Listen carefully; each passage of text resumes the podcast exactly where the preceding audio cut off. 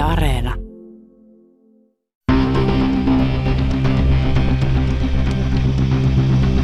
Suomalainen metallimusiikki on tunnettu käsite, mutta moni sen kiinnostavista persoonista on pysytellyt enimmäkseen varjoissa. Tämä sarja esittelee näitä hahmoja Inferno-lehden päätoimittajan Matti Riekin isännöimänä. Hiili Hiilesmaa on yksi Suomen tunnetuimmista raskaan rokin tuottajista, jonka näkemysten läpi on julkaistu monia menestyslevyjä artisteilta kuten Him, Sentenced ja Apokalyptika. Millainen on ollut miehen matka studiosta toiseen ja minkälaisia menestysreseptejä hän tarjoaa maamme metallimusiikin tulevaisuuden toivoille? Kunnian päivät. Tarinoita Hevi Suomesta. Yle Puhe ja Yle Areena.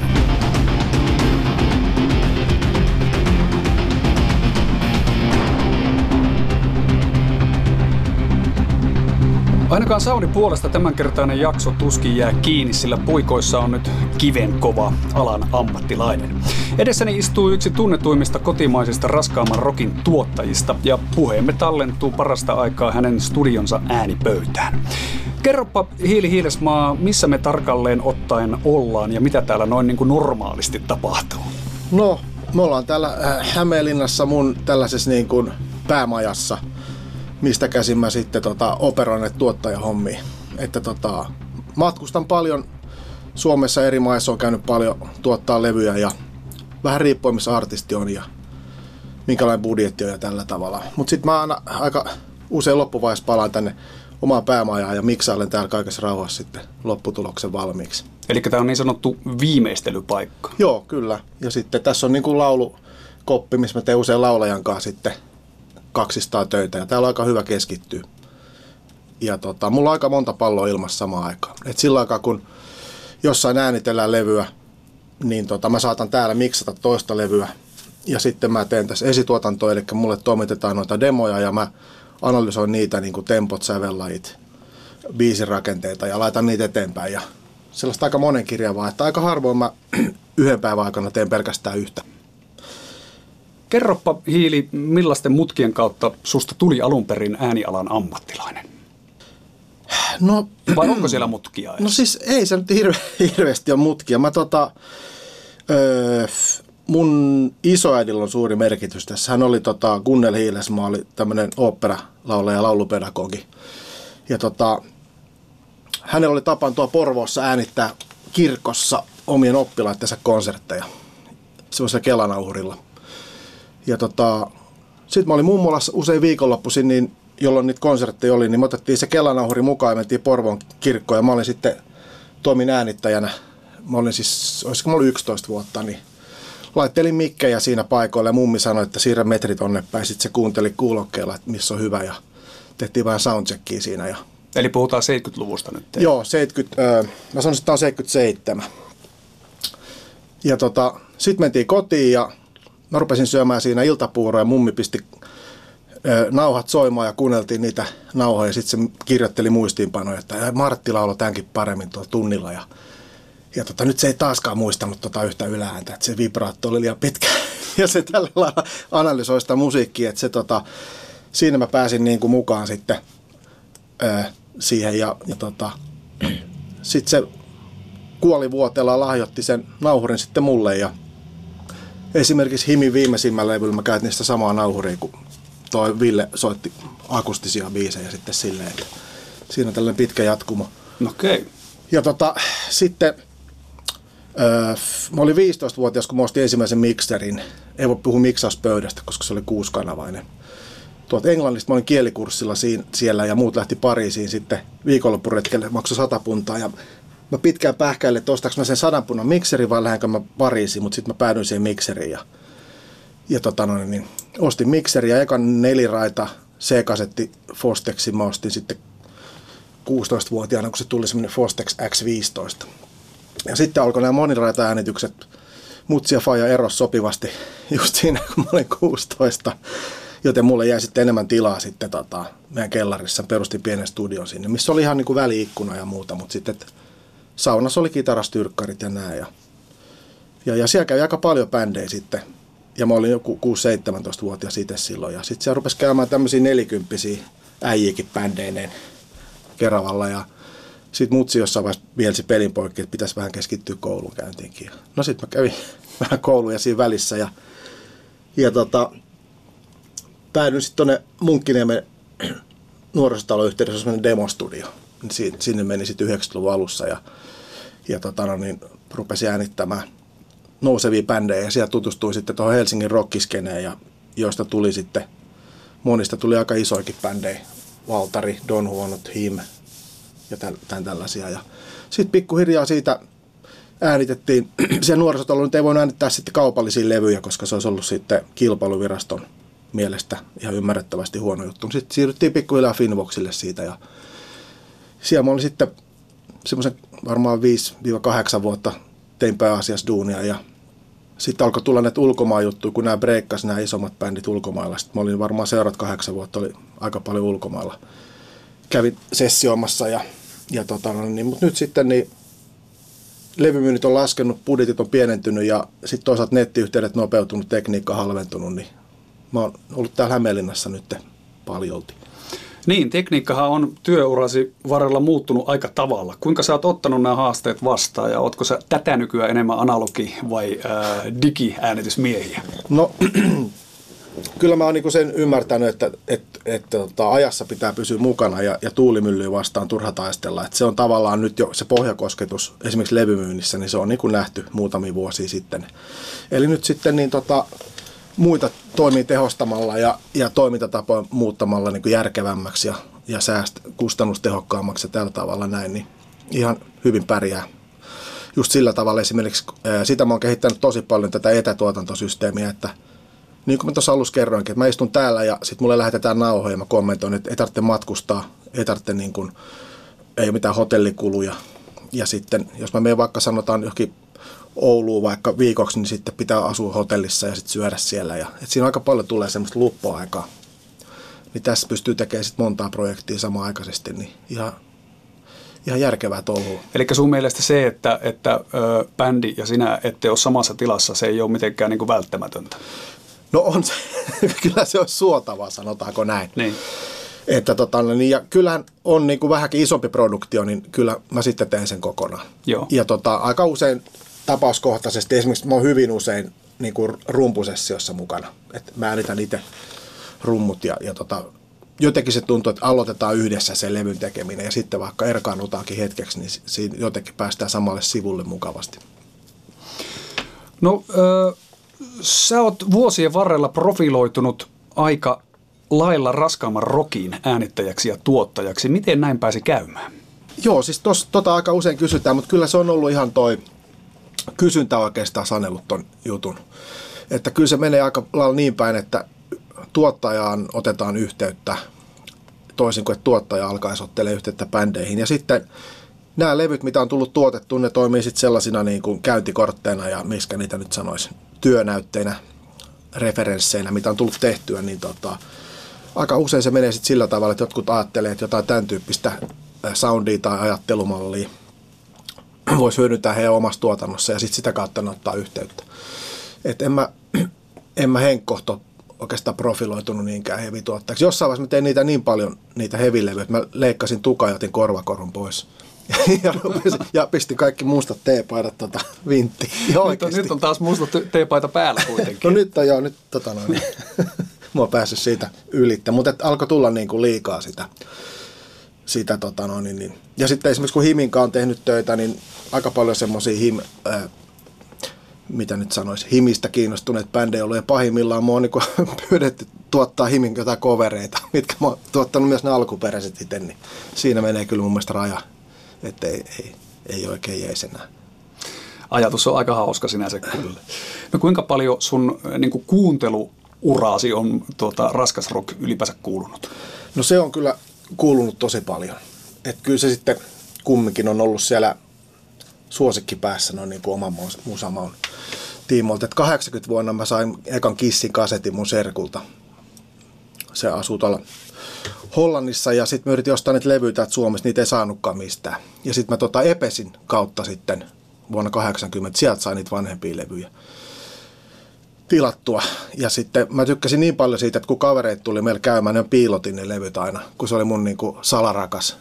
Ja sellainen, että mä halusin pitää sen omana. Et mä, jotenkin, mä en ole yhtään semmoinen niin sillä tavalla ää, niin kuin joukkosielu tai sellainen miesenergiatyyppi. Että esimerkiksi niin kuin, mä en voisi mennä johonkin lätkämatsiin jonkun joukkueen paita päällä ja sitten niin kuin siinä halaltaisiin keskenään ja nostettaisiin Ymmärrän tämän ajatuksen täysin. Itsehän löysin aikoinaan Kissin 80-luvun alussa sillä että mulle tuli luokalle Ruotsista eräs poika, joka toisen tullessaan. Suomessa tämä puumi ei ollut vielä vallalla Joo. Ja se tapahtui täällä ehkä vuosi kaksi siitä, että, että bändi yhtäkkiä olikin huippusuosittu ja sehän ahisti ihan hulluna. Ai sulla on hyvin samanlainen kokemus. Joo. Ja sitten se oli mun mielestä tota erikoista, että kun ei ollut vielä niin kuin mitään musiikkiohjelmia, missä sitä olisi näytetty, niin mä menin sitten, kun mä asuin Keravalla, mä menin aina junalla Helsinkiin Stockmanille. Sieltä saa ostaa sen saksalaisen Bravo-lehden ja sitten sen pop lehden ja ruotsalaisen OK-lehden. Niin mä kävin joka viikko siellä ja sitten mä kävin Carolsissa syömässä. niin mä kävin ostamaan ne lehdet ja mun huone oli ihan siis kattoa myöten, oli täynnä Kiss julisteita. Et se oli kyllä niin kuin, se oli mulle sellainen kova juttu. Ja siinä vaiheessa oikeastaan niin sitten se illuusio alkoi pikkasen karista, kun ne tuli Suomeen silloin, öö, olisiko se 83, niin Keravaaka lähellä seutulla lentokenttää, niin mä päätin lähteä mopolla sitten. Mulla oli tollainen mopedi, niin tapaan kundeja sitten lentokentälle ja mä laitoin sotisopan päälle ja, ja tota, mulla oli sellainen farkkurutsi, mikä oli täynnä kissi rintanappeja ja sitten Ace Frehley lippu selässä.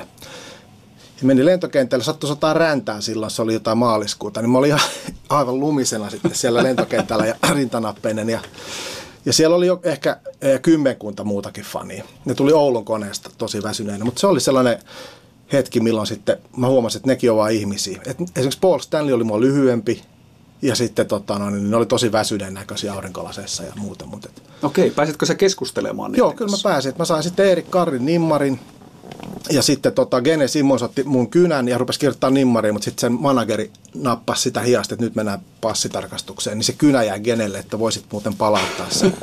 niin, tota, no, niin. Aika huima tarina kyllä. Kävitkö katsomassa konsertin myös päälle? Joo, toki. Joo. Se oli ollut sitten niin kuin aikaisemmin, niin kuin pari päivää aikaisemmin. Ne oli ensiksi Helsingissä ja sitten Oulussa. Mä muuten tein Bootle-käänityksenkin siitä. Okei. Okay. Siitä, tota, mulla oli, äh, silloin ei ollut mulla ei ollut tämmöisiä, tai ei ollut olemassakaan äänittäviä korolappustereoita. Oli vaan Walkmanit, missä oli tämä play-nappi. Mutta mulla oli tällainen patterimankka sitten talvirotsin sisällä. Ja tota, niin, täytyy sanoa, että vaikka äänitystä harrastikin jo silloin, niin äänenlaatu ei ollut mitenkään hirveän häävi, koska tota, jonkin ajan kuluttua, kun mä olin äänittämään, rupesi patterit hiipumaan siitä mankasta. Ja se rupesi pyörittää hitaammin. Ja sitten mä ajattelin, niin mä tein piet valikointi, että mä äänitin vaan mun suosikkibiisit ja sitten rumpusoolon mä halusin. Ja sit mä äänitin, rumpusoolon? Joo, Erik Kahden rumpusoolon. All right. Niin, sä oot rumpali tosiaan. Niin, sitten ajo tankilla siihen lava eteen ja, ja sitten se tota, no, niin, ampui Marsalin ja semmoisen kuminuken sieltä tota, sillä tykillä alas, että tuli jotain kondomeita tai jotain sitten sieltä, kun se räjähti se nukke, niin tota, siinä patterit hyytyi siinä mankassa ja sitten mä kuuntelin kotona, niin se niin kuin nopeutui ja nopeutui koko ajan se rumpusoolo, kun se mankka oli pyörinyt hitaammin ja hitaammin. Mutta mä kuuntelin sitä, mä kuuntelin ja nautin siitä silti, niin, mikä kyllä. oli täysin niin äänityskelvota, mutta se oli muuten niin tärkeä. Et ehkä tuossa voi ottaa sen oppi, että ei ne soundit ole kaikki kaikessa, vaan just se, niin se henkilökohtainen side siihen musaan. Kyllä. Harrastit, harrastitko sä tätä keikkojen äänittelyä niin kuin laajemmassakin mittakaavassa? En. Se on, öö, se on ainoa keikka, mitä mä oon äänittänyt. Joo, jostain syystä. Se oli mulle niin tärkeä bändi ja sitten se meni niin päin päin mäntyä se äänitys, että mä ajattelin, että tähän mä en enää ryhdy. Ja sitä paitsi se oli kielletty. Silloin oli kuvaaminen ja kaiken näköisten nauhoitteiden tekeminen kielletty. Se luki siinä lipussa, että mä myös vähän niin kuin pelkäsin sitä sitten siinä vaiheessa. Jos ajatellaan nyt sitten, mitä sinne sun tallentimiin on äänitelty myöhempinä aikoina, niin niihin tallentamisen yhtyeisiin kuuluu aika kovia nimiä, kuten Amorphis, Apocalyptica, Sentenced ja Him. Puhutaanpa hetki tästä jälkimmäisestä, se kun on aika ajankohtainen tapaus. Millaisia ajatuksia Himin lopettaminen vuodenvaihteessa herättää sinussa? Jaa, äh, mitähän mä nyt tuohon vastaisin? Mä ymmärrän tosi hyvin sitä päätöstä. No puolet elämästään käyttänyt niin kuin siihen himin työstämiseen. Ja tota, no, niin se on tollainen, tollasessa isossa bändissä oleminen, se, se on tietyllä tavalla niin asettaa aika paljon odotuksia niin kuin fanien puolelta ja, ja tällä tavalla. Että kyllä se niin kuin sillä tavalla pitäisi uudistua aika, aika rajuun tahtiin ja sillä tavalla, että se pysyisi omasta mielestä niin kuin vireenä. Et mä ymmärrän oikein hyvin niin kuin sitä päätöstä ja, ja tota, tyypit tuntien, niin tota, ne on sellaisia, jotka osaa tehdä rohkeita päätöksiä, ottaa riskejä niin kuin levyltäkin kuuluu. Että tota, no, niin. Mutta kunnioitan tuota päätöstä ja suoraselkäistä touhua ja toivon, että joskus se soittaa, miksei soittaisi vielä uudestaankin. Että ei mun korvi ainakaan tullut, että niillä olisi mitään niin kuin riitaa tai mitään sellaista ollut siinä taustalla. Mm. Himmehän on sun työuran kannalta aika merkittävä yhtye. Voiko sanoa, että tässä tilanteessa sullakin on itsellä vähän haikea mieli? No kyllä sillä lailla haikea, että se on niin kuin sellainen yksi bändi, minkä mä oon nähnyt ihan niin kuin kohdusta hautaan nyt sitten. Tai siis kuukauden päästä on hauta, mm. tai miksi niitä nyt kutsutaan. Mutta mä tein niiden kans mun mielestä ekan demonkin. Ja, ja, ja tota, no ne, ne tuli ton Migen mutsin ladalla sinne sillä tavalla, että ensin laitettiin vähän rumpuja sinne takakonttiin ja sitten Mige meni sinne, tai kun pätkä meni sinne ja sitten laitettiin taas lisää rumpuja. Et ne oli silleen, äijät oli sille limittäin niiden soittimen kanssa siellä Migen mutsin ladassa. Ja tota, ne oli niin kusenpolttamat ne niiden laitteet silloin alussa, että mä jouduin viemään omia laitteita sinne, jotka ei ollut myöskään hirveän häävejä, mutta niistä tuli sitten, sitten tota osa sitä Himi Soundia mm. niin kuin puoli vahingossa että tota, no, niin, niillä oli paskat kammat, mutta mulla oli ihan pikkasen paremmat, jotka oli vieläkin huonot. Ja niitä ruvettiin käyttää sitten, ja sitten tota, no, niin, soundista tuli aika paljon, tuli aika uniikkia soundia ja, ja tota, no, niin, rohkeita jälkeä ja, ja mielenkiintoista ja tällaista. Et siitä on aika paljon sitten tullut yhteydenottoja, miten on duunattu. Mut se... Niin, paskat kamathan on monesti siunaus rokin saralla. Jos Kyllä. ajatellaan vaikka toista sulle tärkeää yhtiötä, eli senareita, sentesediä, niin myös siellähän on kitarasoundeja monesti ruuvaltu niistä huonoista vehkeistä joo, ja se on niin kuin ollut hyvä juttu. Joo, niiden kohdalla mä joudun tekemään sillä tavalla, että mä niinku bluffasin, että ikään kuin käytetään niitä niiden soundeja, mutta sitten mä otin linjasignaalia aina ja sitten heti kun oli mahdollista mä vaihdan lopakan soundit omiini. Paljonko se muuttui sillä matkan varrella? No aika paljon, aika paljon. Aha, aha. mutta tota, no, niin kyllä Sami sen lopakka sen nyt tietääkin, mutta tota noin. Niin ja sillehän ei muutenkaan ole mitään merkitystä, minkälainen se soundi on. Ei, ei. Et se on sitten, me täydennetään, sillä ollaan täydennetty hyvin toisiimme, että se hallaa sen musiikkipuolen sitten suvereenisti. Jos palataan tuohon Himiin, niin, niin minkälainen bändi Him on studiojermun näkö- ja kuulokulmasta ollut? No se on ollut sillä tavalla, mm, yksi mikä on, on tota, minkä havainnon on tehnyt, niin niillä on niin aika mukavat budjetit verrattuna useampiin muihin bändeihin. Niin siltikin ne on aina myöskin parhaiten valmistautunut siihen studiosessioon. Eli niillä on hyvät demot, mitä sit, jos jotain demoa mullekin asti tulee, ja niillä on aika selvät sävelet, miten tota, no, niin siellä toimitaan. Et vaikka ne voisi olla studiossa hyvinkin kauan, niin ne on silti valmistautunut hyvin. Et ne on tosi, tosi tota, no, niin paneutunut siihen tekemiseen niin kuin pieteetillä ja, ja sillä tosi ammattimaisesti ja tokihan siinä on ymmärrettävää se, että koko päivä tomisesti kun tekee, niin siinä ehtiikin käydä treenaamassa. Että ei siinä mitään, mutta kyllä tota, no niin, se ei kuitenkaan pienilläkään bändillä, niin se ei, ei maksa mitään, jos tekee huolelliset niin kuin, treenidemot ja, ja tota, ne treenaa biisit huolellisesti ennen studiomenoa. Niin mm. Se on ollut semmoinen.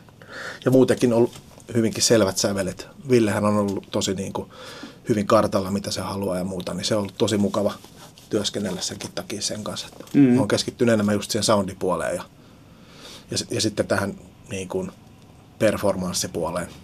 Milloin tulee kylmät väreet, niin sitten ollaan niin kuin maalissa tällaisia. No ava, avaappa vähän enemmän sun ja Ville Valon yhteistyötä. Otetaan vaikka Himin ensilevy, joka julkaistiin 20 vuotta sitten.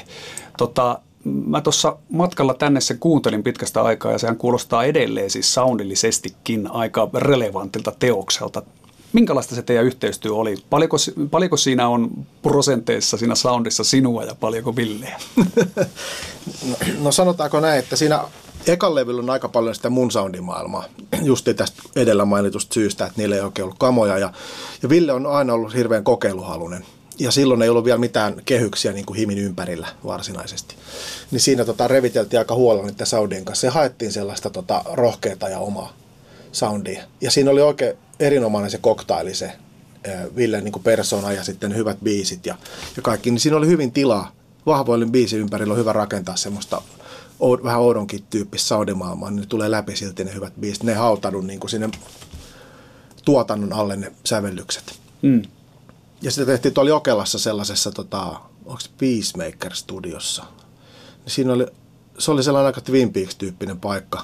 Mitä Twin Peaksia mä sitten siinä, siinä on vähän semmoista Twin Peaks-tyyppistä soundiakin paikotellen. Mutta siinä oli semmoinen ambulanssikorjaamo korjaamo tota, siinä studio alakerrassa. Ja sitten me lähdettiin yksi päivä viemään tyhjentää roskiksia.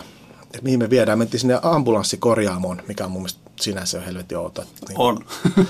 niin siellä oli sellainen tota, no niin, mykkänainen, joka oli siellä jonain toimistotyyppinä. Sellainen aika lyhyt ja pyylevä ja silmälasipäinen. Ja se ei niinku puhunut ollenkaan, mutta se viitto oli meille, tulkaa tänne päin. Sitten mentiin niiden muovikassien kanssa sitten. Seurattiin sitä niiden ambulanssien välistä, käveltiin semmoista käytävää pitkin. Ja sitten siellä oli sellainen hemmetin iso semmoinen, äh, mikähän se on, se on niinku tulipesä. Eli sellainen, tota, millä ilmeisesti lämmitettiin sitä koko kiinteistöä avotulella. Semmoinen kamina, niin sitten se avasi sen semmoisen ison roihun ja sitten me työnnettiin ne jätessäkin sinne, sinne tota tuleen. Siis tämähän on ihan niin kuin David Lynchia koko Joo. homma. Ja sitten tota, no niin, ei siinä mitään. Sitten lähdettiin pelaa biljardiin läheiseen baariin ja ihmeteltiin, että onpas tota, no niin, hyvät, hyvät sävärit tulee tästä, tästä paikasta. Joo, kyllä. Tuo tietyllä tavalla jotenkin kuuluukin sillä levyllä kyllä. kyllä. Et se, mikä häiritsee joskus isommissa studioissa on se, että siinä tulee pikkasen sellainen niin kuin teollinen maku suuhun. Että tota, No, mä olin yhdessä isossa iso studiossa ääniteltiin jotain, mä en muista oliko se himo vai mikä se oli, ja oli sellainen, että nyt tulee tosi uniikki jälkeen, että tämä on, niin kuin aina sessiossa pitää olla, että tämä on niin kuin ainutkertainen hetki, kun me tallennetaan jotain täysin kuolematonta. Ja sitten sä lähdet siitä pissalle ja haet kupin kahvia, niin sitten mä kattelin tauolla jääkiekkoa Mike Monroe ja Tapani Kansan kanssa. niin oli vähän silleen, että, silleen, että tota, mä oon vaan yksi ra- äh, tota, no, niin sakara tämmöisissä isossa rattaissa, jotka pyörii. Että tota, isoissa studioissa on niin se huono puoli. Niin.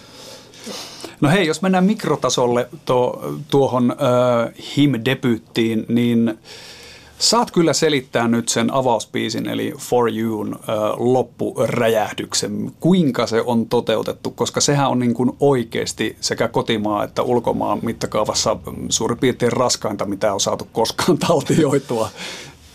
Joo, siitä on aika paljon. Siinä on sellainen silmänkääntötemppu tehty. Mun tota, no niin, isoisa oli äh, käynyt tuommoisen Sveitsissä tuommoisen taikurikurssin. Ja sillä oli sellaiset taikurivälineet. Ja tota, no, niin, se teki mulle aina, kun mä söin sitä iltapuuroa, se teki kaiken näisiä taikatemppuja. Ja tota, no, niin, mä ajattelin tässä kokeilla kanssa semmoista silmänkääntötemppua. Eli kun siinä on semmoinen C-osa siinä biisissä. Ja sitten siinä on semmoinen pitkä väliosa, mikä tulee semmoisella tota, niin, fiftari-soundilla, koko, aika ohkaisella soundilla. Se on tosi pitkä, se kestää ainakin minuutin. Ja sen minuutin aikana niin yksinkertaisesti mä tein sen silmänkäyttötemppu siinä mielessä, että, että tota, kuulijan korva tottuu tavallaan siihen hiljaiseen ja ohkaiseen soundiin. Että se koko aika niin sen C-osan käynnissä ollessa se hiljenee se biisi. Mä teen semmoisen pitkän feidin siihen. Ja sitten se kapenee, menee kohti monoa.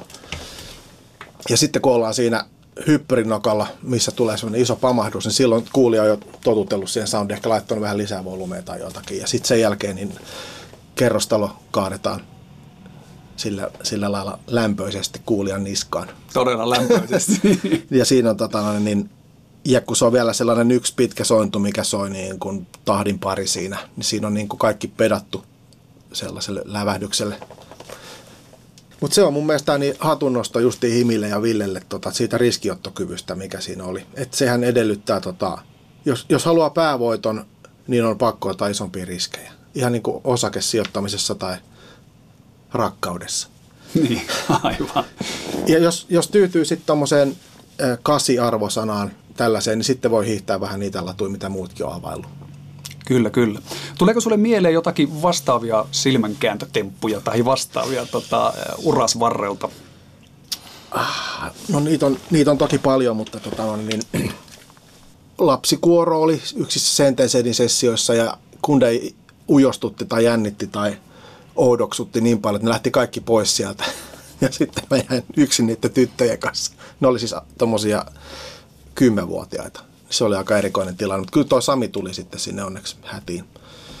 Ja sitten tota, mä oon joskus soittanut moottorisahaa studiossa sillä tavalla, että oli viimeinen kertosäkeistä ja tuntui, että vielä kaivattaisiin jotain, että ei oikein, ei oikein nouse tämä biisi tuossa lopussa niin kuin tappiasti, niin mä otin sitten seuraava päivänä tuon Jonsered 241 mukaan studiolle ja sanoin tuolle Heinisen Juhalle, me äänittäjät, että laitetaan tätä vielä sinne vikan kertsiin. Ja, ja sitten kuulokkeet päähän ja soitin sitä sinne ja, ja sitten tota, no, niin, biisi loppui ja äänitys loppui, niin tota, siellä olikin sitten palohälytys jo täydessä käynnissä äänittäjä oli puhelimessa, kun palo laitokselta soitettiin, että meille tuli palohälytyksiä, tuli niin paljon pakokaasua ja siinä levyn lopussa kuuluu vielä se palohälyttimen se ääni, kun se piipittää siellä se palovarotin.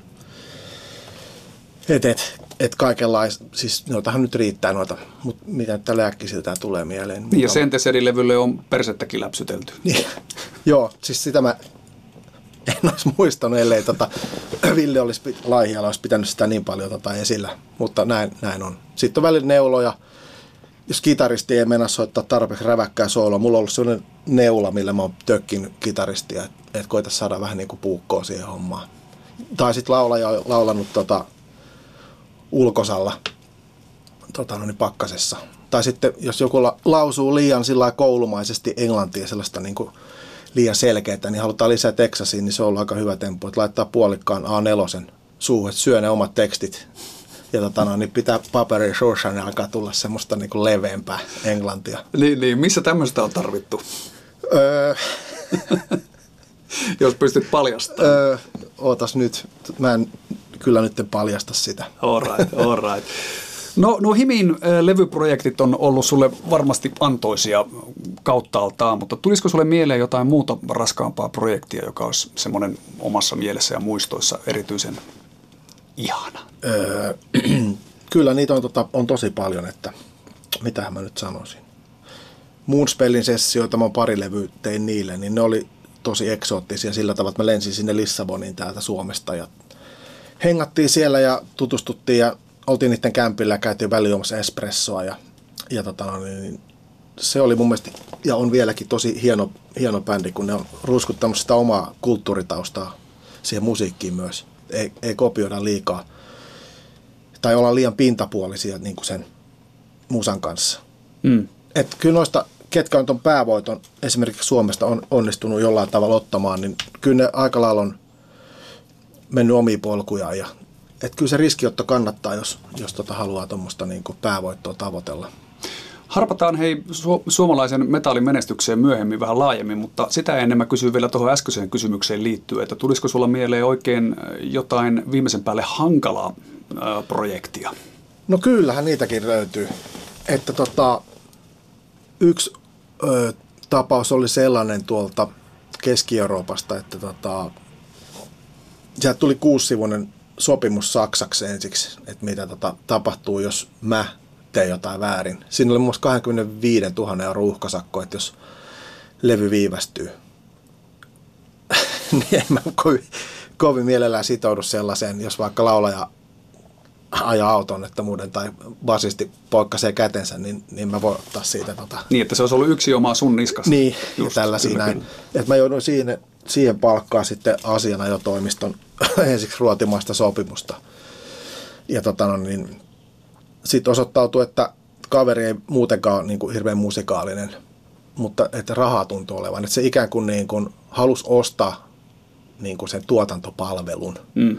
mikä mun mielestä on aina nuivaa sillä tavalla, että, että ikään kuin rahalla ostetaan se, tai oletetaan, että ostetaan joku rock osaami tai tähteys tai joku tällainen niin kuin pääsylippu jonnekin lennolle, joka sitten vie sut jonnekin tähteyteen, niin sellaisia aina nyt välillä tulee vastaan ja muuta, että tota, ne on aika sillä kuumottavia tilanteita. Silloin tätä kutsutaan työksi. Kyllä, kyllä. Ja tämä työhän kan, äh, kattaa varmaan aika monenlaisia rooleja. Kyllä varmaan pahimmillaan joutuu olemaan niin kuin psykiatrin omaisuudessa, Joo. ominaisuudessakin. Joo, kaikki on kokeiltu. Tyttöystävä ja poikaystävä ja, ja tota, pankki ja terapeutti ja ryyppykaveri ja, ja tota, kummiksi on pyydetty tota, no, Venäjälle ja kaiken näköistä. Kaiken näköistä. No missä tota, roolissa sä oot omasta mielestäsi onnistunut parhaiten? tota, tota. Ehkä tota, on tällainen niin kuin lounasseura. ja, tällainen perinteinen. Kyllä, kyllä. No jos, jos puhutaan ihan puhtaasti tuotannollisista ja, ja äänitysteknisistä seikoista, niin tota, mitkä on sun vahvuuksia? No, öö, mä oon ainakin kehittänyt tosi paljon viime vuosina sitä niin kuin artistin kuuntelemista. Et se on ollut sellainen, tota, tuottaja on sellainen henkilö, joka pitää niin kuin liidata ja johtaa sitä prosessia. Muuten ei tule mistään mitään. Mutta helposti tulee sitten, varsinkin mä huomaan nuoremmilla tuottajilla, niin tulee helposti semmoinen jonkunnäköinen vauhtisokeus. Ja sitten se oma ego alkaa paisua, kun on niin kuin tehnyt paljon levyjä, niin kuin tavallaan niin kuin tietää, miten hommat tehdään. Niin siinä helposti saattaa se artistin kuuntelu jäädä pikkasen niin kuin, ö, liian vajavaiseksi. Et sitä mä oon miettinyt paljon, että se on, mä oon huomannut, että tuommoiset viestintätaidot, ne on, ne on niin kuin todella tärkeät tässä. Mm. Että tässä tuottajan ammatissa on niin kuin neljä semmoista pääkenttää, mitkä vaikuttaa kaikkiin niin kuin asioihin. On just tämä ihmissuhdekuviot ja tällaiset niin kuin sosiaaliset ää, kanssakäymis, vuorovaikutustaidot. Sitten on ää, musiikilliset taidot, missä katsotaan niin kuin biisin dramaturgiaa ja sointuja ja tempoja ja näitä rakenteita.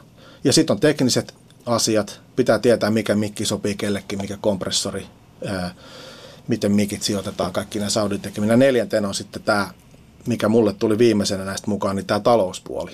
Et kaikki on sitten kytköksissä myöskin budjettiin, miten jokaisesta eurosta saadaan niin kuin revittyä eniten irti. Mm. Että näin se niin kuin kulminoituu se kaikki. No sä sanot, että sä oot viime aikoina nimenomaan niin kuin tavallaan keskittänyt ajatuksia tähän, tähän keskustelemiseen artistin kanssa. Onko se jotenkin äh, valtavasti erilaista kuin ennen tällä saralla? No äh, siinä mielessä se on muuttunut, että, että mä nykyään kuuntelen täällä itekseni näitä tuotoksia, näitä demoja, niitä biisejä. Niin si, siitä tota, niin, niin automaattisesti on seurannut se, että kun sähköpostitse esimerkiksi asioidaan, niin on pakko niin kuin muotoilla sanoiksi ne ytimekkäästi ne ajatukset niin sitä musasta niin kuin tarkemmin kuin aikaisemmin.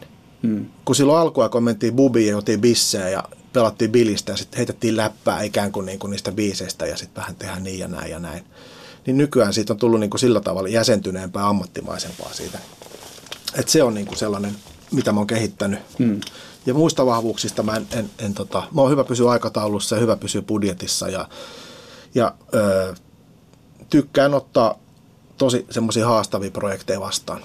Et välillä on niin kuin, yhdessä studiossa oli tällainen niin kuin, yksi artisti oli linnoittautunut sinne studioon, se ei suostunut poistumaan sieltä ennen kuin saa kunnon palvelua. Mm. Mitähän tämä mahtaa tarkoittaa? No joo, tällainen oli tosiaan. Ja sitten studio-omistaja soitti mulle hädissään, että tota noin, niin, voiko mä tulla auttamaan, että täällä on yksi tyyppi linnoittautunut, että se ei suostu lähteä. Niin sä olet niin panttivankin Niin, vähän niin kuin panttivankin tilanne, mutta tota, öö, mä ajattelin, että tämä on liian paha mulle, että mä annoin tuon Karmilla Mikon numero sitten sinne studio-omistajalle. Kunnian päivät. Tarinoita Hevi Suomesta. Yle Puhe ja Yle Areena. No miten sä hei, suhtaudut tämmöiseen ö, lähestymistapaan, jos ajatellaan vaikka tämmöistä ö, ruotsalaisnimeä kuin Jens Bugren, joka on tehnyt viime aikoina aika paljon levyjä ja ö, ilmiselvästi tehnyt monelle bändille myös aika hyvää, mutta hän on kuulemma semmoinen, että siinä ei paljon niin kuin, muilla ole sanomista, että miten asiat tehdään. Niin onko se sun mielestä väärä lähtökohta? No Bugren ei mitenkään arvostelematta, mutta toihan liittyy just siihen, mitä mä äsken sanoin, että siinä tulee, jos on tehnyt paljon menestyviä levyjä, ja sitten saanut niin kuin suitsutusta ja muuta, niin siinä käy nopeasti just sillä tavalla, että, että tota, ego saattaa paisua siinä. Ja sitten toinen on se, että on niin kuin vähän niin kuin kärsimätön. Mm. Että monet popparit ei ole niin kuin ammattilaisia siellä studiotyöskentelyssä, niin niille pitää kuitenkin jaksaa sitten aina kertoa se, miksi tehdään näin ja mikä ottaa minkäkin aikansa. Mm. Et siinä helposti käy sit sillä tavalla, että et ole hiljaa, että et nyt tehdään tällä tavalla, että mä tiedän, miten tämä menee ja tällainen näin. Niin siinä tulee helposti sit sitä sitä. Ja sitten mitä mä oon jutellut vanhempien tuottajien kanssa, itteni vanhempien tuottajien kanssa, esimerkiksi Tim Palmerin kanssa, niin, tota, niin ää, kyllä se, se alkaa tulla se semmoinen sellainen niin kuin keskustelevampi juttu enemmän ja enemmän, semmoinen niin kuin laajempi perspektiivi siihen tekemiseen. Että jos alu, aluksi on niin kuin tapellaan, mikä on hyvä mikki jonkun äänittäjien kesken ja mikä on hyvä piuha ja mikä on hyvä etuaste. Ja tota, no, niin sitten, sitten mietitään miksauksia ja muuta, mutta sitten se alkaa jotenkin koko ajan niin kuin laajentua se perspektiivi, että tota, nuo vanhemmat tuottajat puhuu enää niin kuin, ei ne puhu, ne puhuu vaan niin kuin fiiliksistä ja tällaisista mm. asioista. Jotenkin mä oon huomannut sellaisen niin kuin, ää, tota, matkan varrella, että sellaista alkaa tulla. Ja voisi vois kuvitella, että tuommoisen Boogreen-maisen ehdottomuuden äh, haittapuolena on varmaan sitten semmoinen tietynlainen putkinäköisyys, että se rupeaa jossain Joo. vaiheessa menemään yhtä ja samaa latua. Mulla on yksi ruotsalainen projekti tällä hetkellä käynnissä ja mä kysyin, että miksi te, tulitte tämän, miksi te tulitte mun luokse tänne Suomeen, että on Ruotsissa hyviä tekijöitä. Ne sanoivat, että just siksi. Okei, okay, okei. Okay. Että, että jonkunnäköinen niin kuin, tota, no, niin, jos on sellaisessa tilanteessa, että kaikki haluaa, niin kuin, että sä teet sen jutun, niin se alkaa kääntyä itseensä vastaan. Mm. Mulla on itsellä ollut samanlaisia juttuja. Mulla oli parhaimmillaan kautta pahimmillaan oli niin kuin vähän yli vuodeksi niin kuin kalenteri täynnä. Mm. Niin tota, mä ymmärrän hemmetin hyvin sen, että, että moni ajattelee sille, että no tonkaan ei ainakaan tehdä, kun kaikki muut tekee sen kanssa. Ihan niin kuin puhuttiin siitä kissistä aluksi, että ne haluaa semmoisen niin oman jutun. Ja sitten se, minkä mä oon huomannut, ää, en tiedä onko se vahvuus, mutta mä oon tekemään asioita huonommin nykyisin. Että, että tota, mä teen tip-top aika monet asiat aikaisemmin. Mä oon yrittänyt, alkanut yrittää lähestyä tuottamista enemmän sillä niin kuin amatöörimäisesti, mitä mä toimin silloin niin kuin nuorempana. Et ei niin, niin kuin osaamiseen pohjautuen eikä niinkään kokemukseen pohjautuen, vaan enemmän luottaa ihan semmoiseen intoon ja int, Tuohan on nimenomaan sitä, mitä rock kaipaa tällä Joo, aikana. just näin. Joo. Koska mä oon tehnyt nyt nuorien tuottajien kanssa duunia, mä käyn tuolla Tamkissa niitä valmentamassa ja tota, no, niin niiden kanssa jutellut ja niiden töitä kuunnellut, niin sieltä löytyy paljon sellaista niin kuin uho, energiaa, kokeilua, jotain täysin päin seinää. Ja sitten, jos jotain seinää, se ei ole kangmaa, sitten vaan nauretaan. Ja, ja sitten kerätään kammat, lähdetään eteenpäin. Niin sitä tota, tunnistan sieltä semmoista samanlaista tekemisen meininkiä kuin, kuin itsellä aikaisemmin. Että tieto lisää tuskaa ikään kuin, niin siitä pitäisi yrittää vapautua. Että tekee asioita amatöörimäisemmin ja spontaanimmin. Se on tuonut semmoista mukavaa energiaa ja raikkautta ja tuoreutta ja erilaisuutta näihin niin kuin duuneihin, mitä viime aikoina on tehnyt. Mm. No mitä jos ajatellaan kotimaista metallimusiikkia noin yleisesti niin kuin käsitteenä? Miltä se sinun mielestä on niin klönttinä soundaa? Mä kun tässä kahdeksan tuntia päivässä istun kaiuttimen välissä, mä en, en ihan niin tarkkaan seuraa kenttää, niin kuin vaikka sinä mm. pystyt tekemään. Mutta tota, kyllä mun mielestä aika homogeenista jälkeä tuntuu tulevan. Että niin kuin säädökitarat tuplataan molempiin kaiuttimiin ja, ja sitten käytetään sampleja ja laitetaan tota rumpuitaimiin ja muuta. Että halutaan, että kaikki on niin tip-top oikein. Et sen takiahan enää ei synny näitä suuria rumpaleita, Tommy Lee tai you name it, tämmöisiä sankareita tai kitarasankareita, koska varsinkin koskee rumpuja, asiat pannaan taimiin ja laitetaan samplet, niin sitten hävii niin sit se persona sinne. Et enemmän sitä persoonaa niin peli, sitä mä toivoisin kovasti. Ja sitten tota, koko luukkipuoli, että aika lailla sama, sama luukki ollut pitkä aikaa. Mua ainakin henkilökohtaisesti ahistaa suomalaisessa ja miksei maailmanlaajuisessakin metallissa se tällä hetkellä, että taitotaso on todella korkea, mutta omaa peräisyyttä ei ole. Eikä Joo. siis kerta kaikkiaan semmoista niin kuin, edes yritystä tällä Joo. saralla. Se on valitettavaa jo. Ja sitten jos hakee historiasta esimerkkiä, mun mielestä Rockabillylle kävi aika samalla lailla silloin 80-luvun alussa, 70-luvun lopussa niin kuin suomeksi, et, Suomessa. Et ensiksi tuli se isoin bändi Teddy the Tigers, ja sitten kaikki alkoi kopioimaan sitä. Ja tota, mä muistan meidänkin koulussa soitti bileissä viisi rockabilly-bändiä vähän eri nimillä, mutta ihan sama, sama tavaraa. Läskibasso ja sitten ne samat jutut. Niin Hevis on aika paljon mennyt niin kuin samalla lailla käynyt. Ja sitten se, mikä mun mielestä on ää, merkille pantavaa, että toi 20 vuotta sitten, kun nämä tietyt bändit breikkasivat ulkomailla, ne tekijät oli silloin vähän yli 20 mm. Ja nyt sitten niin, äh, nämä onkin vähän yli 40 nämä, jotka jatkaa. Ja tota, no, niin, öö, öö, niiden eväillä tavallaan mennään. Et sitä mä oon Kyllä. miettinyt just, että onko siitä muodostunut sellainen aikakapseli, joka jatkaa sitten, että et onko, sitä, onko se juna mennyt jo vai onko siellä vielä vaunuja niin kuin perässä, mihin voisi muut hypätä. Mm. Et ainakin nuoremmat tyypit, niin niiden pitäisi tehdä aika radikaaleja temppu, että ne ikään kuin pyyhkisi maailmankartalta nämä vanhat heepat. Niinpä niin. ja tota, Tämä, no niin. Tämähän on nimenomaan se yksi ajatus, joka on tuotu esille monta kertaa, että, että nämä vanhat jarrut on niin sanotusti nimenomaan jarruttamassa Joo. tätä kehitystä. Oletko sä tätä mieltä itse? No se ei ole niiden bändien vika suinkaan, mm. vaan se on niin kuin taas tulla tähän markkinapuoleen. että monet festarit haluaa sit niitä vetäviä nimiä sinne ja tota, no, niin tällä tavalla. Ja ne, niillä bändeillä, vanhoilla bändeillä on se oma fanikunta, niin se on ihan ok, että ne jatkaa sitä. Mun mielestä niin kuin Eppu Normaali on hyvä esimerkki siitä, että aina välillä sanotaan, mitä nekin jatkaa enää. Et, et tota, ihan sama tuuba ollut pitkä aikaa. Mun mielestä niin toi on maailman hienoa, että ne jatkaa.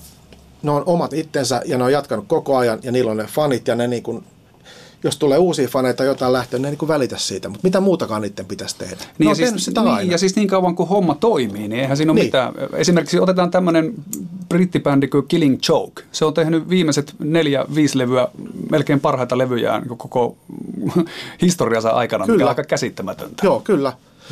Ja mun mielestä rollarit on hyvinkin tota noin, niin freesa, freesis kuosis aina että ne vaiht- voi vaihtaa tuottajaa, tehdä levyt eri maassa. Ja hän pyöritellään sitä juttua. Välillä leikataan tukkaa lyhyeksi ja tehdään jotenkin mm. muutetaan sitä. Et siinä on aika helppo jämähtää siihen, tota, missä ollaan. Ja sitten mä ymmärrän näitä vanhempia bändejä hyvin niin kuin metallipuolella Suomessakin, että jos on, on niin kuin paljon rundattu ja sitten on kuitenkin perheelämä täällä näin, ja sitten pitäisi tehdä levyjä ja haastatteluja, niin, niin tota, siinä on aika vähän liikkumavaraa sitten sellaiselle, että pidetään kunnon taukoja, u- uusiudutaan ja muuta. Että tota, haasteita siinä piisaa. No sä vihjasit tuossa aiemmin jo tästä aiheesta, kun rupesit puhumaan näistä suomalaisista menestyneistä metallibändeistä, että niillä on itse asiassa jotain yhteistä kaikilla. Mikä se on se juttu? No kyllä mun mielestä se pitää yrittää luoda se oma genre. Niin kuin love metal, opera, heavy ja sello heavy ja näin. Ja mä muistan, että Asko Kallonen vei Himi ekan kerran Englantiin, soitti jollekin aaterille, niin ne kysyi, mitä tämä on. Toi sanoi toi Asko, tämä on love metalli. Sitten ei sellaista ole. Sitten Asko sanoi, että nyt on. niin, aivan, kyllä. Näin. Ja sitten toinen asia on se, että jos mulla on hyvä keino siihen, miten pystyy lähteä ulkomaille. Se nimittäin se, että lähtee sinne ulkomaille. Mm. Mä oon itse nimittäin tehnyt samalla lailla. Tosin niin menestyksekkäästi, mutta mä olin tuolla Losissa joskus niin viemässä C-kasetta ja parin kaverin kanssa levyyhtiöihin ja No se on toinen juttu. Ostettiin käärmenahkabuutsit ja Stetsonit, mutta se on toinen juttu, ei saatu levydiili. Mutta Geffen tuli kuitenkin kirja. Niin lähtee sinne ulkomaille. Jos miettii Hanoroks, ne lähti sinne ja ne pärjäs. Valtari muutti silloin aikoinaan Berliin, niin niille kävi hyvin. että sinne pitää niinku vaan lähteä ja sitten alkaa olla se. Että se vaatii paljon uhrauksia. Mm. Että se, kaikki ajattelee, että se oma musa on hemmetin hyvä. Että kyllähän tämä meillä niinku musan ehdoilla ja tämä on niin laadukasta, että tullaan hakemaan niinku kotoonta. Mutta moni on sillä tavalla, että ne on niin kuin päivätöissä ja sitten ne illalla kattelee sohvalla vain elämää ja sitten käy välillä rokkaamassa ja että joku muu lähettelee niitä levyjä tai jotain tapahtuu. Se vaatii tosi paljon uhrauksia. Ja se on just hevin, hevin tota saralla, että silloin kun nämä tyypit lähti, mitä äsken mainittiin, noin bändit, niin ne oli just reilu parikymäisiä. Että ne elää sitä samaa elämää, ne tyypit. Ne tunsi toisensa isovanhemmat ja, ja tota, kävi sama, oli samassa koulussa, ehkä saman luokalla, samat kledjut. Niin silloin on helppo lähteä siihen yhteistä elämään lähteä sinne niin kuin liikenteeseen. Mutta sitten jos se tehdään sillä tavalla, että joko jolla on perhe ja jolla on hyvä duuni ja joku on työtön ja niin edespäin, niin sitten se, se ei olekaan, ei, ei eletäkään sitä samaa elämää, niin silloin on paljon vaikeampi lähteä. Yksi hauska piirre nykyään on se, että jos joku bändi on sanotaan parikymppisiä jannuja, niin kaikki taivastelee, että kylläpäs ne on nuoria, että vihdoinkin tämmöinen nuori bändi. Jos ajatellaan näitä vanhoja parikymmentä vuotta sitten preikanneita yhtyeitä, niin ne oli tyyliin yläasteella Kyllä. hädin tuskin, kun ne aloitti. Stone ja niin, alaikäisiä. Mm. Että eihän siinä ole mitään uutta siis kerta kaikkiaan. Ei, ei ole. Päinvastoin. Ei ole. Että tämäkin kertoo jotakin ajastamme, Kyllä. Että, että parikymppisiä pidetään niin nuorena. Niin, mm. ehdottomasti.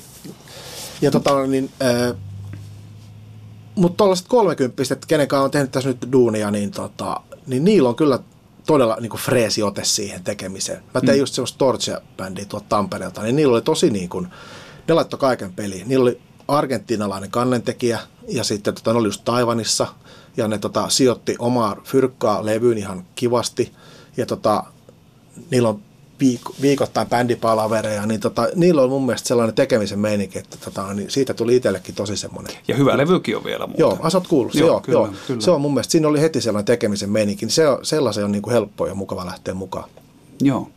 Mutta hei, jos puhutaan suomalaisen metallin ominaispiirteistä, niin silloinhan tulee puheisiin aina nämä iänikuiset paksut hanget ja pitkät talvet ja, ja slaavilainen molliperimä ja tämän tyyppiset jutut. Nämä aina luetellaan nämä samat jutut. Olisiko sulla jotakin vähän fressimpää näkökantaa, mikä mahdollisesti yhdistää suomalaista metallia tai bändejä?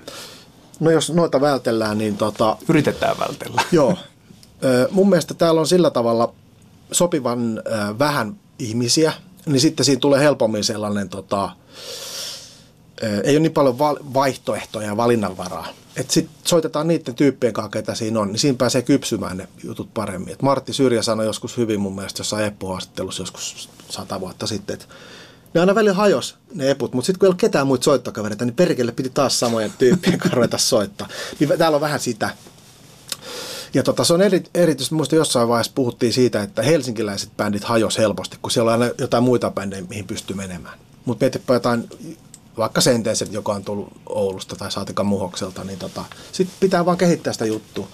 Ja se on niin kuin viini paranee vanhetessa, että se on ainakin yksi, yksi juttu. Ja sitten mun mielestä ulkomaalta katsottuna, niin mitä jutellut noiden ulkomaisten artistien kanssa, niin kyllä tämä, tässä Suomessa on semmoista tiettyä mystiikkaa niin kuin tässä elämän menossa. Et me ollaan sopiva länsimaalaisia, että me saadaan niin kuin, soundit ja look ja tuotokset näyttämään riittävän länsimaisilta, että ne on liian outoja. Mutta sitten kuitenkin se sisältö saattaa olla hyvinkin sellaista tota, persoonallista ja mystistä. Ja, niin ja, sit, kuvataide. Niin ja sitten me ei kuitenkaan olla Annet. ruotsalaisia, jotka uskoo, että joku päivä voi vielä voittaa lotossa. Joo, ei, tai viisuis. Eikö niin me voitettiin? siitä on jo 21 vuotta, mm. tai mitä siitä on. Mutta se on ainakin mun mielestä yksi. Että, ja sitten se, että jos vaan maltetaan ruiskuttaa sitä suomalaista iskelmäperinnettä sinne, mitä vaikka Him on tehnyt, niitä iänikuisia Saamarin molliskaalova, mitä on, mä en edes tiedä, niin ruiskutetaan sitä omaa kulttuuriperimää semmoiseen länsivaisiin vaatteisiin, niin sitten sit on aika hyvät merkit ja sitten sitoudutaan kunnolla siihen. Mä oon ollut aina sitä mieltä, että sitä suomalaista eksotiikkaa nimenomaan tästä kulmasta pitäisi häikäilemättömästi Kyllä. pistää sinne sekaan. Kyllä. Ihan vaikka se tuntuisi vaikka itsestä pöljältä. Kyllä. Niin ja on, sitä on, mm. Siitä on moni onnistunut. Valtari onnistui siinä, näitäkin Angelin tyttöjen kanssa. Sitten folkmetallissa on paljon hyviä. Kyllä. Amorphis, kantelemeno mm. ja näin. Niin se on, se on ollut tosi niin kuin kiehtovaa. Se, mä en tiedä, kuulostaako se maailman makeammalta tai onko se maailman tanssittavinta tai maailman jyrintä, mutta se on niin kuin kiehtovaa ja tarinallisuus. Ja se pukee tosi hyvin tota, no niin, heavy estetiikkaa. Ja mm. venäläisten kanssa, kun mä oon tehnyt töitä, kun ne aina ihmettelee, että, että ne haluaa aina ulkomaille ja ne ajattelee, että tästä Suomen yli, tämä on niin semmoinen askel sitten muuhun maailmaan, niin jotkut on jopa sanonut mulle, että, että älä sitten kerro kellekään, että me ollaan venäläisiä. Mä sille, että mitä hemmettiä, että sehän just pitäisi kertoa. No totta kai. Että ne ei niin kuin uskalla ru- ruiskuttaa siihen sitä omaa venäläistä. Ja se mun, mun mielestä tekee tosi pahaa, koska se on niin, niin kuin kulttuurisesti rikas maa. Baletit, sirkukset, kaikki tota, niin, niin, niin siellä olisi kyllä mistä ammentaa, mutta ne ei niin uskalla tehdä. Ja siinä on mun mielestä sama meno kuin Suomessa oli 80-luvulla Suomi-bändeillä, niin, niin ei niissä sitä suomalaisuutta juurikaan näkynyt. Et se oli sitä Born to be Wildia niin hyvin kuin osataan ja vähän purpleja. Et sitä semmoista omintakeista, niin se on mun mielestä suomalaisten vahvuus, että se on nyt, olla liitytty euroon, levyt, Kissinkin levyt saa nykyään samaaikaisesti, vaikutteet tulee samaan aikaan tänne, niin se on mahdollistunut tänne. Ja yksi tosi tärkeä seikka, niin suomalaiset on hemmetin hyviä yhteistyökumppaneita. Et levyyhtiön näkökulmasta, niin, niin suomalaiset on varmasti pidettyjä, jos miettii Century Media tai Nuclear niin, niin suomalaisten kanssa on mukava tehdä duunia. Se vaikuttaa kans. Että jos ollaan is- käyttäydytään kuin liian rock-tähdet tai on niin kuin pahoin huumeongelmia tai muita, niin tota, silloin levyyhtiöt ei katsoa duunia eikä panosta siihen. Se vaikuttaa kanssa. Sä oot muuten hyvä puhumaan tästä suomalaisesta soundista, koska oot vaikuttanut Suomen venäläisimmässä metalliyhtyössä itse.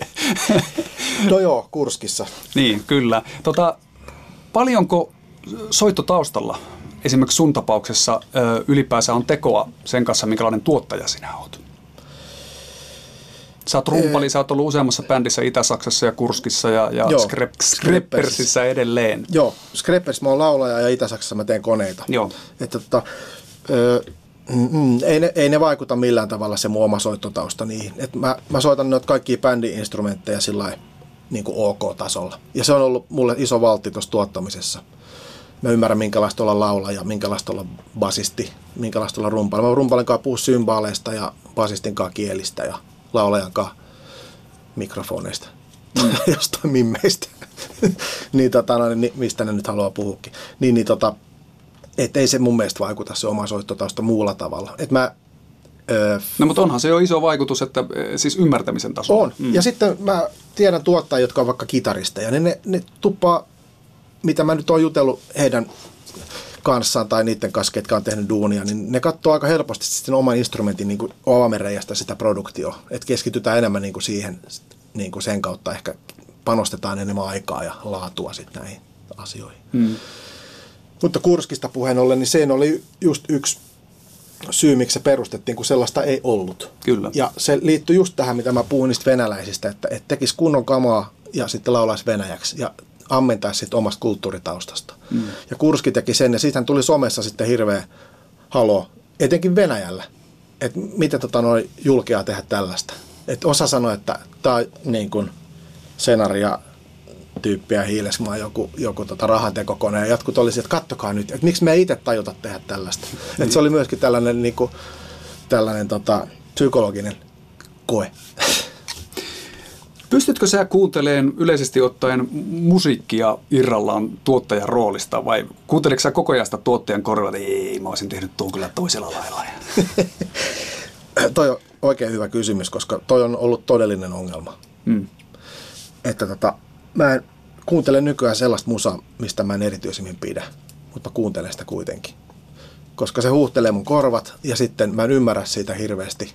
Mutta mun on pakko kuunnella sitä, että se on niinku suihku, että pakko niinku juoda ja jotain muutakin. Muuten ne biisit soi yötä päivää päässä, mitä työstää. Hmm. Mutta mä oon oppinut pitää sitten myöskin, niin kuin klassista musaa mä kuuntelen jonkin verran. Scott Walkeri mä kuuntelen tosi paljon viikoittain. Ja sitten tällaista niin experimental musiikkia ja tämmöistä. No kuunteleeko sä omia töitäs jälkeenpäin niin kuin e- analysointimielessä tai muuten? Harvemmin. Että mä kuuntelin jotain Jim Sovidin levyä tuossa, mitkä oli tehty 90-luvun lopulla, niin ne, ne tuntui sillä tavalla, että oli mukavasti saanut etäisyyttä niihin. Niin kyllä tota, mulle niistä tulee niin kuin niille tekijöille itselleenkin, niin uskoisin, että niistä levyistä tulee enemmän ne muistot siitä sessiosta mieleen, minkälaista oli tehdä nämä ja mitä tapahtui, kuin se, että ne kuuntelee niin sitä hivelevää harmoniaa, mikä sieltä tulee.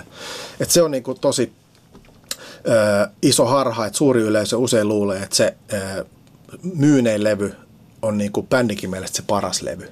Mutta se ei suinkaan pidä paikkaansa, vaan bändille ja tuottajalle se levyteko on niin kuin lomamatka että se joko onnistuu hyvin tai sitten ei niin hyvin. Mutta se on niin kuin se ajanjakso, milloin yhdessä tehdään joku trippi jonnekin. Ja jos siitä jää hyvä fiilis, niin jos levy myy 200, niin se ei haittaa, koska oli niin hito hyvä reissu. Että et tuommoinen niin kuin viikonloppuristely Viking Lineilla voi olla, jättää paljon mukavammat muistot kuin vaikka viikonreissu Torremolinokseen. No mikä se sun viikonloppureissu Viking Lineilla on? Mikä on sun rakkain levy, mitä oot ollut tekemässä? no yksi sellainen, mikä tulee mieleen, on esimerkiksi Cosmic Space Jorma niminen yhtiö oli, vaikutti Stadissa niin 90-luvun lopulla. Niin siinä oli kolme sellaista tyyppiä, jotka tota, öö, ei millään tavalla mennyt toistensa tonteille ja kaikki teki mitä huvittiin. Niin siinä oli kyllä tekemisen meininki. Ja mä muistan se basistikin se Kari, niin se sanoi jossain vaiheessa vaan se otti bassoa ja se vaan naurat, että mä en tiedä yhtään mitä mun kädet tekee. ja tota tuli ihan, ihan kuolematon tavaraa. Niin se oli kyllä todella. Ja sitten mä kysyin vuoden päästä sitten, sitten Pekalta, sitten laulajalta, että, että koska menee tekemään kakkoslevy, että tota, no, niin saadaan taas se hauska fiilis. Ja, ja tota, no, niin oli niin hauskat sessiot ja muuta. Niin. Sitten se sanoi, että, että hän ei halua tehdä toista levyä. Ja sitten mä olin ihan, että mitä ihmettä, että onko bändi halunnut? Ei, että se eka levy onnistui niin hyvin. Tuo on ihan loistava oh. ajatus. Ja eikä tullut toista levyä. Se oli mun mielestä niin kuin, tota, käsittämättömän niin kuin jalo ja hieno ajatus. Niin se on Yle, yleensäkin se ajatus, oli se sitten kysymys musiikista tai oikeastaan mistä tahansa, että jätetään hommat siihen, kun asiat on hyvin, on aika, aika mainio. On. Oletko samaa mieltä? Täysin samaa mieltä. Ja mä joka päivä ajattelen noin, kun mä lähden kotiin, että nyt kaikki on hyvin ja nyt tuli joku hyvä onnistuminen miksauksessa, niin nyt mä lähden kotiin. Ja sitten seuraavan päivän on jo vähän niin kuin innoissa ja nälkäisenä tulos jatkamaan siitä, mihin jäi. Et ehdottomasti ja studiopäivien pituudessakin, niin just joku kahdeksan tuntia jengi jaksaa keskittyä, minä mukaan lukien siihen tekemiseen. Niin hyvän sään aikana on hyvä lähteä pois ja tulla sitten fiiliksellä taas seuraavana päivänä. Hei, tässä olisi ihan älyttömän hyvä paikka lopettaa tämä haastattelu liittyen juuri äskeiseen aiheeseen, mutta eihän me nyt niin tietenkään tehdä. Eli yksi ainoa aihe vielä pöydälle. Sulla on, sä oot viime aikoina sekaantunut myös levyyhtiötoimintaan, eli sulla on tämmöinen Concord Music Company. Kerropas lyhyesti, mistä siinä on kysymys. Joo, Concord Music Company on perustettu nyt semmoisesta tarpeesta, kun nuo levyyhtiöt ei enää just näiden alhaisten levymyynti, takaa niillä ei ole semmoista investointivaraa näihin uusiin levyihin. Ja bändit niitä haluaa tehdä. Mä huomasin, kun mä tein näitä levyjä, niin ne kysyi multa aina sitten, että mitä kautta tämän levyn saisi ulos, että onko mun kontakteja ja muita. Ja sitten mä tutustuin tuohon Tarvaisen Jaakko, joka on pyörittänyt Inverseen ja Fireboxista tuttu. Niin mä olin sitten, ja, ja Haapasalon Teppo videopuolelta, niin oli yhteydessä niin kuin heihin, että, että tota, perustetaan tällainen firma, että kun mä tuota jonkun levyn, niin mä voin sanoa, että tulee teidän kautta sitten ulos.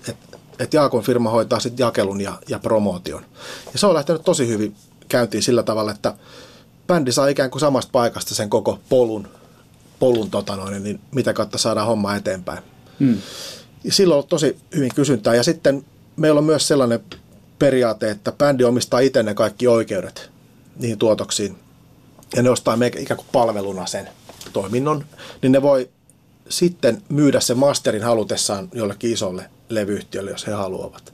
Ja tuossa on se hyvä, että ne hapettuu aika äkkiä ne biisit pöytälaatikkoon, niin tuolla tavalla ne saa niin kuin nopeasti yksin kansiin ja sitten ne saa julkaistua, pääsee myymään keikkoja, levy voi myydä keikalla, niitä voi käyttää promootio ja, ja kaikkea tällaiset. Homma niin kuin menee eteenpäin ja siinä saa semmoista pelivaraa ikään kuin etsiä sit isompia kuvioita.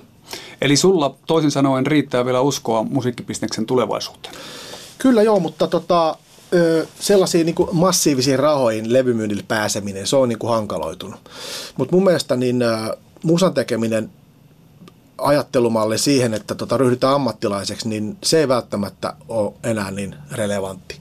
Et ihan hyvin voi tehdä todella laadukasta musaa ja mä teen tosi paljon duunia isojen bändien kanssa, jotka on ihan päivätöissä ja ollut koko aika, niin se on ihan erittäin järkevää toimintaa, että tehdään sitä sillä niin kuin vakavasti harrastaen. Ihan niin kuin laskettelua tai muuta. Aika harva kiekkoilijasta loppupeleissä on niin kuin siellä nhl Monet käy pelaa viikoittain kiekkoa, se on hyvinkin järkevää toimintaa. Tai ajaa kilpaa moottoripyörällä. Niin sellainen ajattelumalli, niin siihen tämä sopii todella hyvin. Tähän on oikein hyvä päättää. no, niin, kiitoksia mielenkiinnosta. Kiitos sulle paljon, hei Hiili Hiilismaa. Tämä oli mukavaa. Kiitos. No niin, hei hei. Kunnian päivät. Tarinoita Hevi Suomesta. Yle Puhe ja Yle Areena.